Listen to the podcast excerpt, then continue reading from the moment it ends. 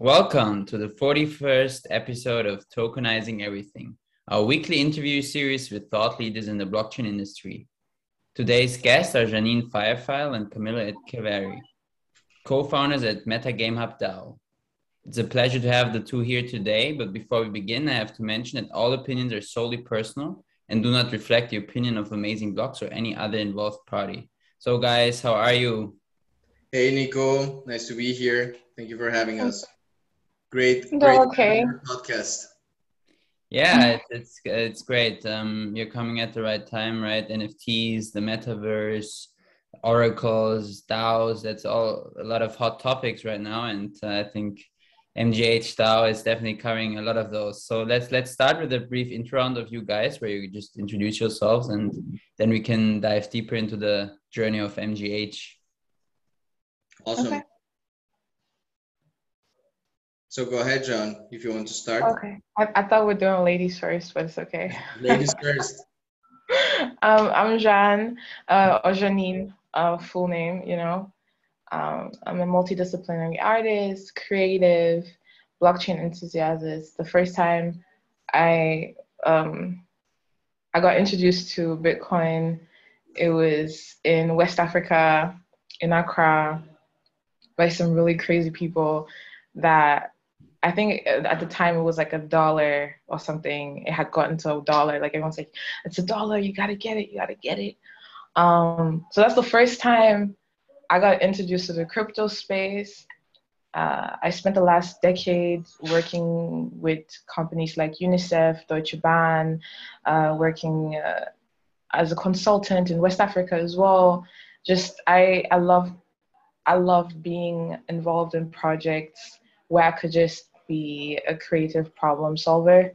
And t- until I really discovered blockchain, then all of a sudden everything else made like seems so much tinier. Apart from my music, my music is always going to be a priority, but everything else in the space, I felt like it's not as optimized, it's not as efficient, it's not as uh, future forward. So that's how I ended up in the blockchain space. Um, personally, my favorite thing about our project right now is the metaverse aspect, even though we are dealing with a lot of stuff, but being able to be part of that space, it's really exciting for me. Mm, thank you, John. I'm, I'm Camilo. I'm the co-founder of MGH. Um, my background is uh, more of a financial background. Um, I studied finance here in Frankfurt, and while I was studying, I always got to realize like uh, the the huge amount of inf- information asymmetries and inefficiencies that are in the market and in the financial markets specifically. So I um, did like a deep dive into Bitcoin in 2016. So an investor uh, went through all the ups and downs during the bear market of 2018. And during that time where everybody was like um, not thinking about it, I uh, got to actually learn about the technology and like what the benefits of of uh, mutable trustless technologies are, actually are. So um, starting 2020, like when when the whole market started picking up steam uh, with with DeFi and like uh, the whole thing of adding logic to actually uh, transactions and, and the transfer of value, I really got into what could be done with blockchain, and that's why we actually decided to to um, create MGH. So um, I don't know if you want, I can give you a little overview on what we do. Sure, sure. Go ahead. Once you're in the floor. so yeah, and what we want to do with MGH, um, we have a DAO, which is a decentralized autonomous organization. If um, we talk about DAO, I mean, there's a couple of concepts and, and uh, acronyms that are going to be uh, coming up. So to just to clarify what a DAO is, if, if we want to be on the on the same page, that for me a DAO is uh, a way of organizing people um, in a trustless way with a self-enforcing protocol. So we have the blockchain technology, which allows people to actually coordinate and organize, and then you can actually build on top of that structures, organizational structures that allow to um, like uh, actually have a company and and and, and work towards um, common goals. So the MGH DAO wants to actually curate and collaboratively govern um, metaverse related assets. And these metaverse related assets, uh, since one of the main things that is really booming right now are, are virtual lands, that's the, one of the main things that we're approaching right now. So we want to allow the community to actually foster the development of virtual worlds by um, engaging with artists, with game developers, with different types of people that are involved here, and to get them all together to actually develop this whole ecosystem as a whole. So that's um, from um, a high level overview of what we do. However, this is something that um, is being done by different projects. I mean, we have uh, DAOs such as PleasrDAO that communitively govern NFTs or Whale. They all kind of do the same thing, which is actually a very interesting concept of actually democratizing the access to capital and allowing people to actually manage that capital uh, together. But uh, we want to move uh, sort of a step further into this, and it's um, we want to solve a problem that is affecting this market. And the problem is that uh, pretty much the NFT market is very inefficient. One of the main things there is that it's very liquid. So um, it's actually too, very difficult to actually trade the NFTs that are currently in the market. And we want to really solve this by um, implementing and using technology to actually allow people to fairly value NFTs. But we'll get into that later. I, I don't really want to talk too much about it and not let you guys talk. So. perfect, perfect. Thanks so much, Camilo, for giving this this overview. Um, a very exciting project.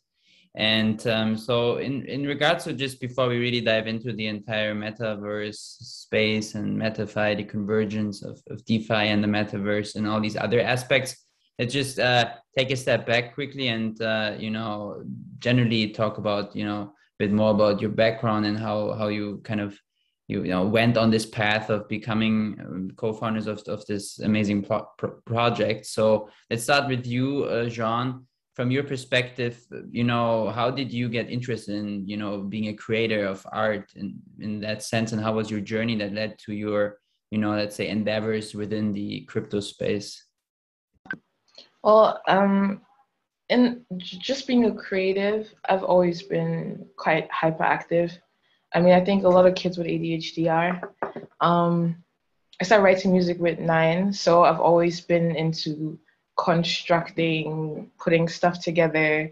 Um, and then more relevant to the blockchain space, I think it was an article that you wrote actually that really got me fired up. I think my first question was like, if it almost felt like another door open. Like I understood crypto, but a lot of people no, well, not understood crypto. That's the wrong definition. I, and I knew crypto existed. I knew that there's value. I know about I knew about Bitcoin. I knew about Ethereum, and that's pretty much it. I knew about Bitcoin. I remember having my first wallet and losing a whole lot because your girl didn't keep it. You know, whatever. Point is, um, when I read about all the possibilities with blockchain, I, I understood the power uh, that crypto is actually using, and that it's just such a tiny fraction of what's possible in the long run.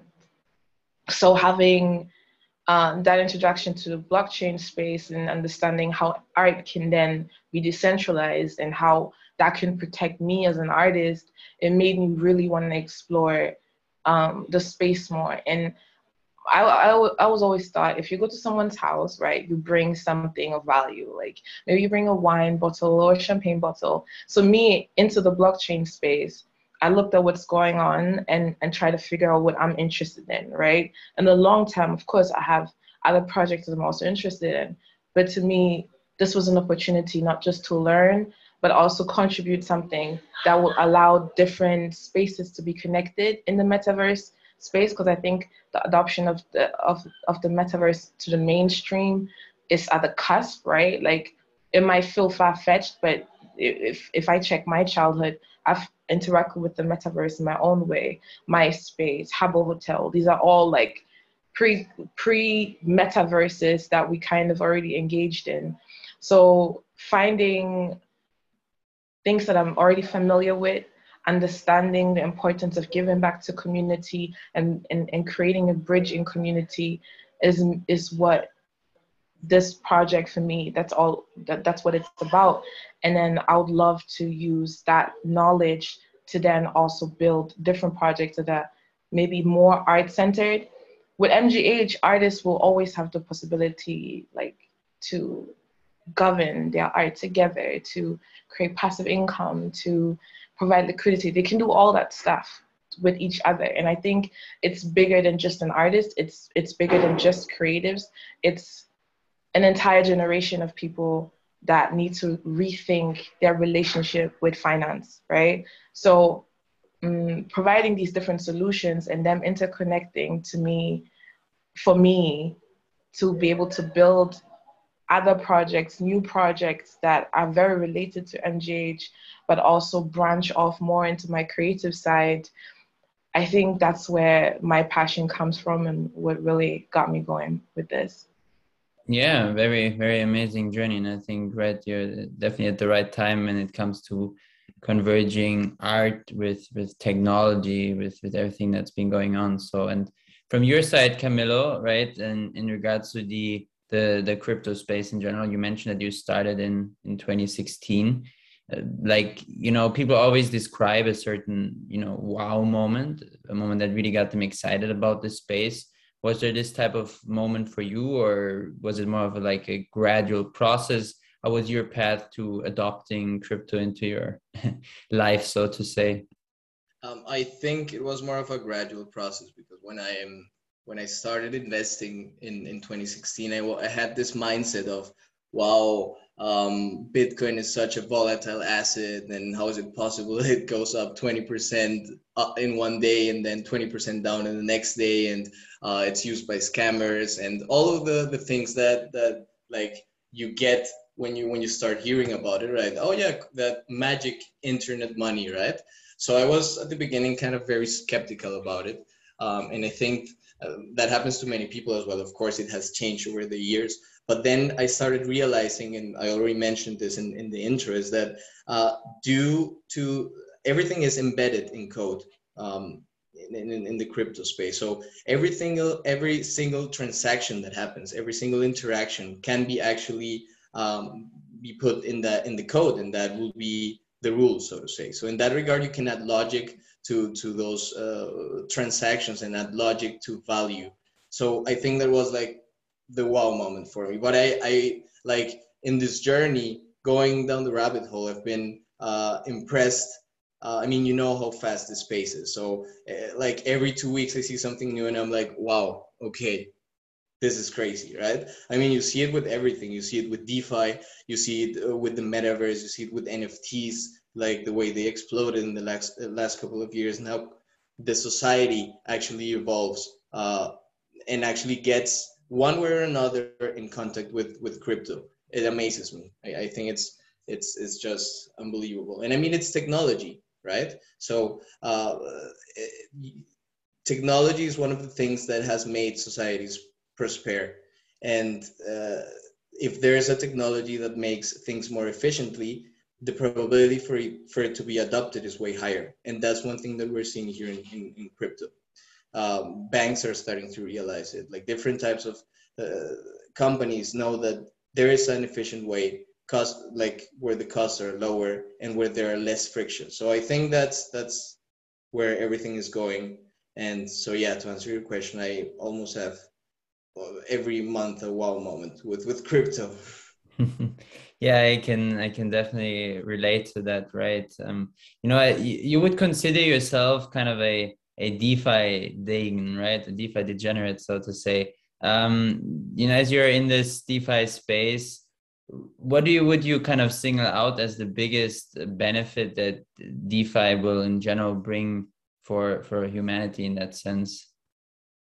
Um, I think that one of the main things that DeFi will will bring uh, to humanity would be the uh, democratization of uh, access to capital right? So if you uh, have money or if you really want to do something with your money, DeFi allows you to actually do it in a permissionless way, right? So you don't really need to ask uh, if you say, okay, I have some couple of bucks that I put on the side and I want to do something with them, you don't really have to go to the bank and ask them, all right, guys, what can I do with it? How can you, how can I actually make uh, some yield from this? So you can actually directly interact with these protocols and that uh, I think that's that's game changing in that regard. What I mean, the thing is now I think it's a little complicated to actually access some of some of these protocols, but as but as as the technology evolves, I think it will be way easier and people will be like click be able to click like on one button and their money will be uh, managed in an efficient way. But that will I mean it's it's everything is step by step. But yeah. like permissionless aspect of uh, allowing access to capital and to yield is like the key uh, um, aspect for for for DeFi and for society. Mm-hmm. Yeah, I think that's that's definitely one of the the core benefits of of DeFi. So yeah, thanks for for this uh, overview. And uh, guys, don't think a DeFi degen is is something positive, right? So it's usually someone that is really a DeFi expert.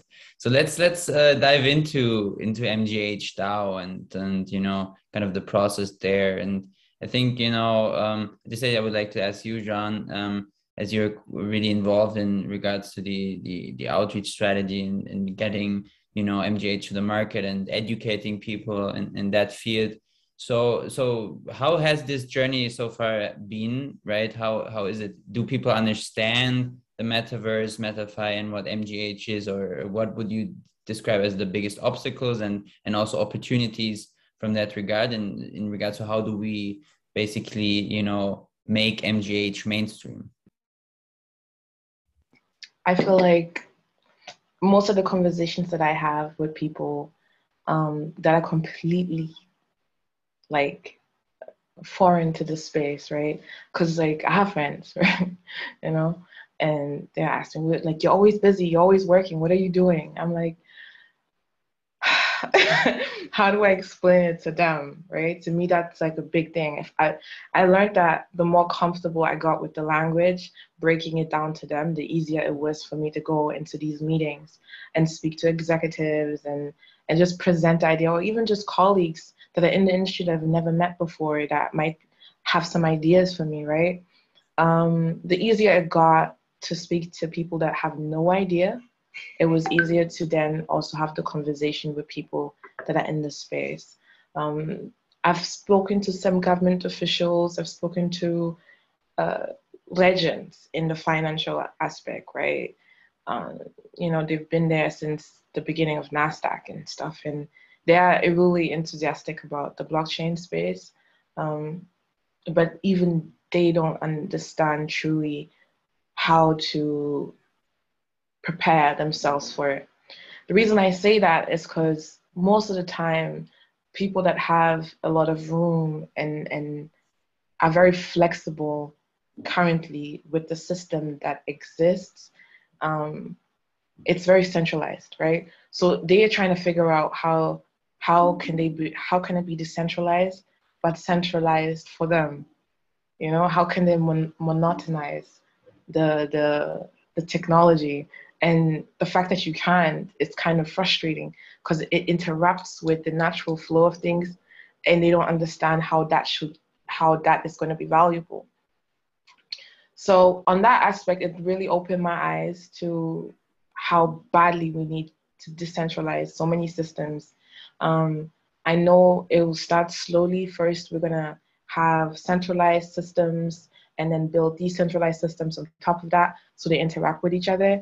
But hopefully, in the next five to 10 years, we'll see more standalone, decentralized functions and systems and use cases um, explode all over the place. Like we need it. We, we don't just need it because, you know, give us the freedom and we don't have to like ask anyone or get approval from the bank or all that good stuff which somehow they're still going to figure out how to do that turn that centralized. But just as a society we have we have been blessed with so much knowledge especially in the in the technology sector more than i would believe ever before. And blockchain is going to force a lot of people to actually access this information and turn that technology into some, something more beautiful I want to see a society where we're more educated about the possibilities. What have people done before, and where can you take it now, right? So that's that's why when I have conversations about MGH, I try to not overthink it. I, I present MGH as what it is, and also ask questions about like about what, how do they feel about the blockchain space? Because you can usually categorize them in one or the other. There are people that are really excited about uh, the future, and then there are others who are more like, okay, but how do I like, how do I become king of this or queen of this? Like, how is this mine? Um, you have really big corporations that are like global, and their head of technology is like, or someone that has the power to make key changes that will set them up for 10 for the next 20 years they're like yeah we love what you're doing but we're not there yet i'm like that's exactly how e-commerce loved websites but um, the stores didn't start thinking about websites until they started losing you know and then last year a lot of them closed down and were forced right? So evolution and adoption will come when the use cases become unavoidable. And that's why the metaverse space is very interesting because it kind of it forces the evolution in the way that allows social interaction to introduce the idea and the functions and the possibilities subconsciously and the nft space is a is a big push for that so when i go into the conversations i do try to talk about nfts as well because metaverse nfts um, to me are one of the most valuable nfts that you can have not excluding art or music or IP in general, that will always be important. But in the metaverse, these things these things can be can exist and have a function like properly, right? So if you really want to see what the future looks like in the blockchain space from someone that has been speaking to a lot of industry leaders, it's going to be for people like Camilo, you know, the Degens of the world. you know, it is what it is. And it's really sad because I feel like a lot of people would benefit from it, but it it's so hard for them to grasp the concept. They're not engaging themselves with the idea of what blockchain is. Like it's it's difficult to understand why, but maybe, you know, life is stressful enough without thinking about the future. But I have also spoken to some amazing, incredible people with amazing, incredible projects. They're going to change the way governments operate. They're going to change the way the police operates. They're going to change the way food, hospitals, all that these systems are going to be put in place. But then I will. Ne- I, I, I'm no longer as um, so naive to not realize what happened the last time around when new invention came to play and some people were sleeping and other people were learning. So, yeah, that's the short version. Yeah, thanks uh, so much, Ron, for for this detailed overview. I think you know um, making you know these type of projects intuitive and accessible is, is a big challenge, but I think MGH is doing a great job in regards to you know accelerating by releasing educational content and you know articles, shows, and also being on podcasts like today. So it's really a, a great job um, that is done, I would say. In in regards to the innovations that MGH brings to the table, right? Obviously the oracle that is being developed is, is, is, something that's, that's quite interesting to look at as well as the nft pools and the respective npts the nft pool tokens. So um, camilo this this uh, may go to you from from the technical side uh, of things. Like what do you would you kind of in regards to describing the entire life cycle of the oracles the algorithm and the pools um, how would you describe it you know in, in regards to it, like having it as an elevator pitch from that perspective? And um, going more into detail what do you think will be the biggest challenges and also opportunities along uh, along this journey and way?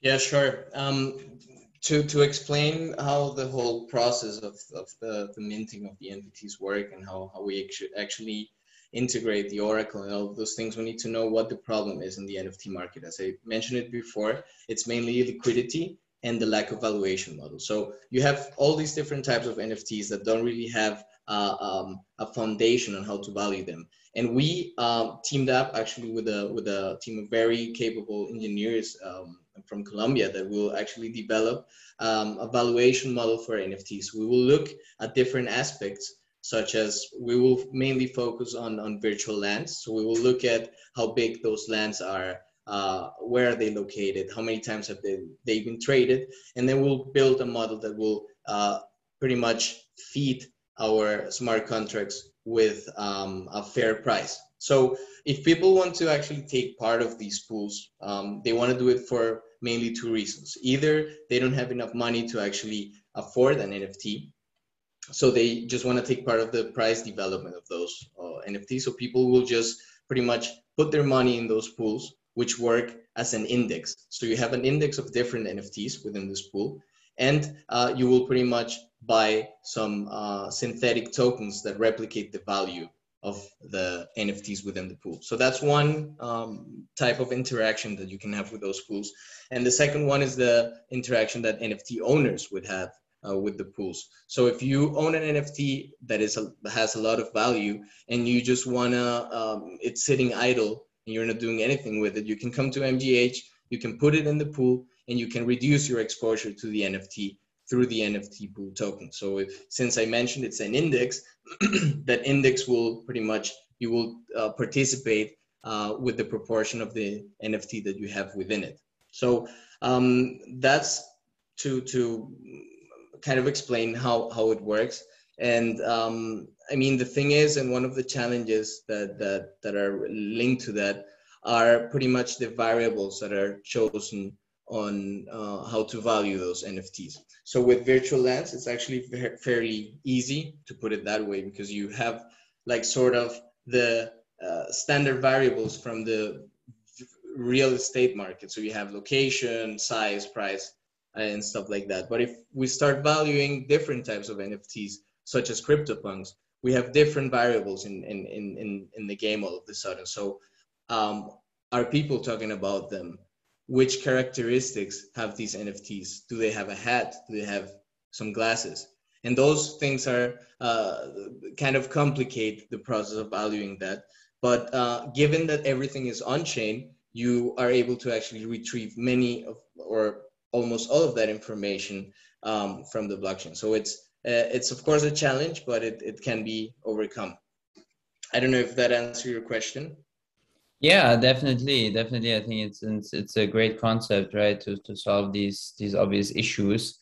And um, in regards to the the Oracle itself, uh, are you looking into Chainlink, API3 DIA? With which Oracle providers are you are you looking into from that respect? And um, how's the development process going? Yeah, so uh, the Oracle provider that we chose was Chainlink, since they have like uh, the whole infrastructure for this. They they have been in this space for a very long time. So we chose, uh, and and they can actually integrate with the different types of APIs. So we actually chose Chainlink for this, um, and but we have also been exploring different options, uh, which are kind of more decentralized, such as API three, and we will definitely uh, start to work towards uh, providing NFT data. I mean, as I explained, we have our NFT pools that will serve our users, but the idea is to actually provide NFT data for the whole blockchain space. So if people want to know what the fair value of an NFT is, they will come to us and they will be able to retrieve that information in the in a decentralized way to put it to put it that way. So yeah, Chainlink would be, as I said, mm-hmm. Uh, because of the infrastructure, and then we will explore different things such as API 3 uh, to further decentralize the way we provide NFT data to the world.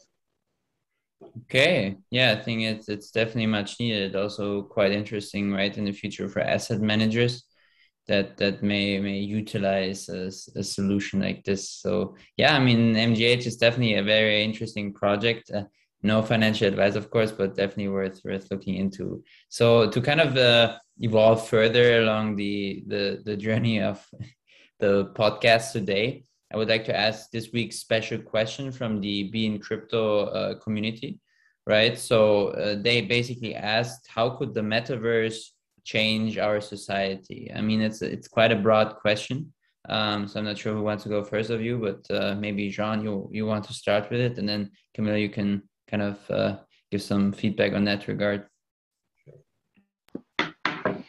I think blockchain is going to change society simply because innovators like us will not rest. Like Camilo already mentioned something really interesting. He said the data of what's going on with the NFTs, which means transparency. And one of the biggest things that a centralized society lacks is the trans is the transparency. Um, so that's already going to be a big effect, right? And then it trickling down into the metaverse space. Having, like, everyone sees what's going on with social media now, right? Having that manifest in the metaverse, which means access to events, access to information, but on a heightened level because it has a social aspect, it has the gaming aspect, it has the the technology aspect, it's going to make people more interested in technology, more interested in blockchain. So I think the metaverse is going to play a very big role in accelerating adoption of blockchain in general in different aspects, which will then lead into transparency. So I love the effect that the metaverse is going to have on commerce, but then also in how people interact with technology and how that will, at the end of the day, affect all of us in one way or the other. I'm looking forward to the transparency. Yeah, and and to add into uh, to what what John said is well, I mean, when we talk about the metaverse, it's it's actually a topic and a word, a buzzword, right? And pretty much, I hear like, of course, I work with it and, and we work in it, but we you hear it all the time, right? And I think nobody really has like one definition of what the metaverse is when you hear the word metaverse, you think, okay, this is an abstract thing. This is another world. It's a parallel life and stuff like that. But it's actually not like that. I think the way society is evolving, like um, Jean mentioned, is towards a more digitally digitally driven uh, life, right? And for me, the mm-hmm. metaverse is so, uh, like a new way of organizing uh, this whole body for for the digital age, right? So I mean, people will increasingly spend more time on the internet doing things that they like, being it watching movies, playing games, or whatever you could imagine. And there is an infrastructure to actually assure the coordination and um, of, of human society, right? And that is in in this uh, huge spectrum where you have like the digitization of everything, pretty much. So that I think it will definitely change uh, the world dramatically. I mean, we had the internet, which changed, I mean, lots of things that, that, that how we interact. I mean, what would we do? We wouldn't be here without the internet, right? The transfer of information between users, like in a seamless way. Then you had blockchain coming with like the transfer of value in a trustless way. And now you have like the internet of assets coming on top of that with the metaverse, where you can actually uh, solve like this need to replicate um, properties of the physical world, right? Like uniqueness, um, ownership, uh, scarcity, scarcity. Like you have all of these things that existed in the real world, but we didn't have the means to actually um, replicate them on the internet. And now, through the metaverse, through blockchain, through NFTs, we're able to do that, right? And and I think that's a key thing because now that we can replicate and that we can uh, have all these properties of the physical world in a digital native or di- digital only environment that will completely change the way uh, societies and people interact.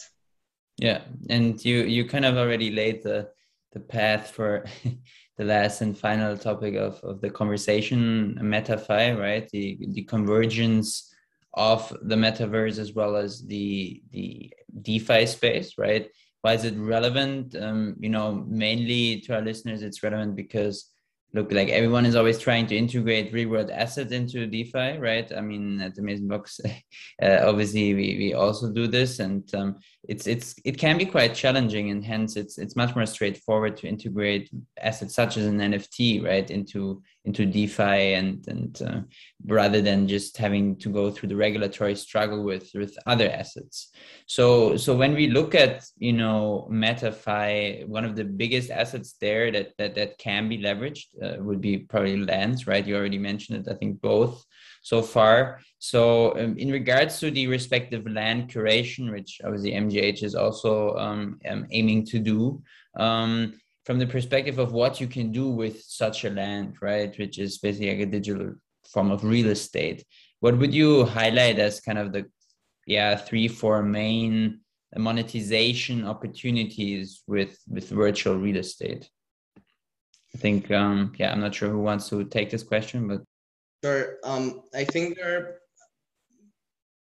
a couple of aspects um, there. I mean, if we talk about virtual land, you can you can um, structure it in whichever way you want. So you can, for instance, have a museum and then charge uh, like the entry for it. You can have a, an art gallery and charge the entry for it. You can create a game and you can monetize like the whole uh, interaction of the players with the game, with the whole in-game items, and then make money. I mean, generate revenue streams from that. But if we talk about the land itself, you could actually take the land and use it as collateral to actually pay your mortgage or to actually get some liquidity for something else. Now, um, and, and that is that that would be like like the main main things that I w- would highlight from from how you can generate value from from virtual worlds. But as i said since you have a piece of land you can pretty much do whatever you want with it. And i mean the possibilities are unlimited in that regard right yeah yeah definitely what i'm really excited about before like we go on to the next one in the metaverse space is the event event space as an artist i'm always looking for ways to like connect but I am an introvert. I am socially awkward. Like you can't take me anywhere. The internet is a blessing. I can interact with people on the safe side of the world, and that's my house. like I don't have to leave, you know. So having being able to meet everyone that listens to my music from all over the world, having being able to have events that are international without ever having to get on a flight, being able to build replicas of those spaces in the metaverse, like having merch there, having like if just a series of things that you would have in real life, right? But then you could have it in the metaverse space that would tie you together forever, making those memories. I want to know what it feels like. It's like there are a lot of things that can be said, but I don't think any of us will truly understand how impactful and how beautiful it is until we ha- have done a couple, right? It's like um, hanging out with your friends. You know, yeah, Friday you guys are gonna hang out, but you don't know what exactly is gonna happen. Like you don't know, but there's there's gonna be laughs. There's gonna be really good memories. It's gonna be a conversation that is gonna shift your mind. And I think having that, being able to do that, especially with the visa situation, right? because we are living in a centralized society. Everyone needs a visa to travel. Then you have now the corona situation going on. Then you have to figure out look um, like a budget. If if Tame Impala or another artist is performing in Australia and that's the last show, I can't go. I'm not getting on a flight for 20 hours. But now you could literally be like, oh, this is what's happening next week. I mean, of course, make sure you get your ticket early, but it's it will no longer be about overly exhausting your physical presence anywhere. So I think the event, like there's a lot of stuff you can do in the metaverse, e-commerce, etc. But like the event, the event development is going to be really interesting to watch happen. Yeah, I think that's definitely a crucial point. But yeah, you want to say something, Camilo? No, yeah, I mean it's it's actually as I said, the, the possibilities are really unlimited. And given that we have this uh, common playing uh, ground uh, with the blockchain technology that you can really prove the ownership of the assets within this ecosystem you can do whatever you want with it like i mean it's it's it's really amazing all the things that you see like i always get amazed by like what, what, all the projects that are working in the metaverse. Uh, for instance, I saw yesterday one, they have an architecture uh, boutique for metaverse related project. So you go to them, you tell them I want this and that, and they will do the whole architectural plan for your for your business, uh, for your for your land and stuff like that. So as I said, the possibilities are unlimited, and that's why I think uh, there's a huge uh, there's huge upside potential in that mm. in that sense. Yeah, yeah, definitely. I mean, once mainstream adoption comes for for MetaFi and kind of generally digital assets, right? Once people realize that the value of those is, is so significant, um, and when we also combine it with IP and, and data and, and all these other valuable assets, it's going to be very a very auspicious future, I would say, for the entire crypto space. So, coming to the end of, of today's conversation, I have one last question, right? That I always ask my guests, and I think this question, uh, it's it's definitely clear that both of you it would be good to have an answer. Um, so, basically, the question is, where do you see blockchain in ten years from now? So, maybe Jean, you you want to go first. Blockchain ten years from now. I, I think we all know I'm the radical one, right? when it comes to like public speaking, but I think it's gonna force governments to change the way they treat their people. Not speaking too much on that. Um, I think the health sector is gonna have a really big impact as well, but it will start with government. It will start with how we elect our officials. It will start with um, accountability and transparency it's going to be less easy to lie. I'm sure people are going to be creative regardless, whatever society we live in. But I do see it, I, the shift that in between where the transition happens, those those years, it's going to shake up a lot of the traditional sectors, and we're going to see a lot of cobwebs and rats fall out because they will be displaced, and and it's going to. I feel like it's going to make people more enthusiastic and, and optimistic about technology. So 10 years from now, a better society. And yeah, and the, I, the blockchain space in 10 years from now, I, I see oh, like two scenarios or either it gets adopted in like almost every single sector, which would be awesome. And that's like a very utopic view.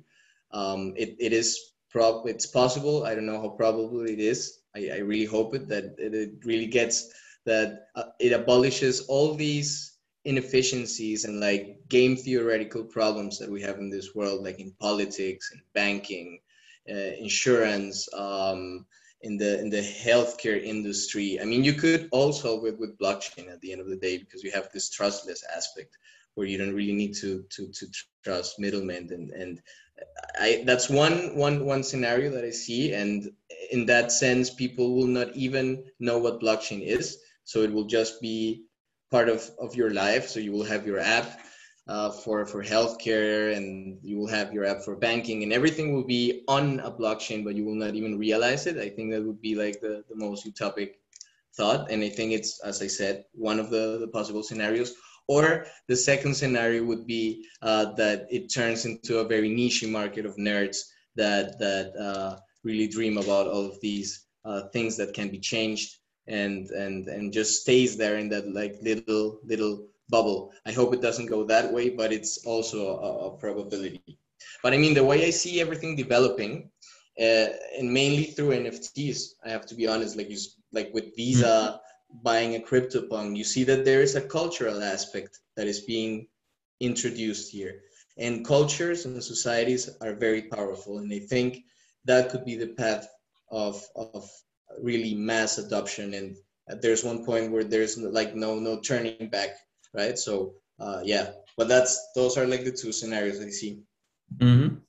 definitely i think it's going to be very very interesting uh, to to follow this this path of, of further adopting blockchain and uh, yeah i'm really excited to to what's ahead so thanks guys so much for for being on the show today um, it was great um, speaking with you about such a very pressing uh, topic within the entire crypto space. And yeah, um, it was it was great to have you guys, and um, hope you have a have a great day. You too, Nicholas. Thanks, Thanks, Thanks for having us, Nicholas. It was fun. Sure, sure. And to our listeners, as always, if you have any questions in regards to MGH, the metaverse in general, and and, and uh, you know MetaFi, you you can definitely reach out to to my guests. And um, on the other hand, if you have any further questions in regards to blockchain or tokenization, you can reach out to me. Thank you guys, and see you soon. Bye bye.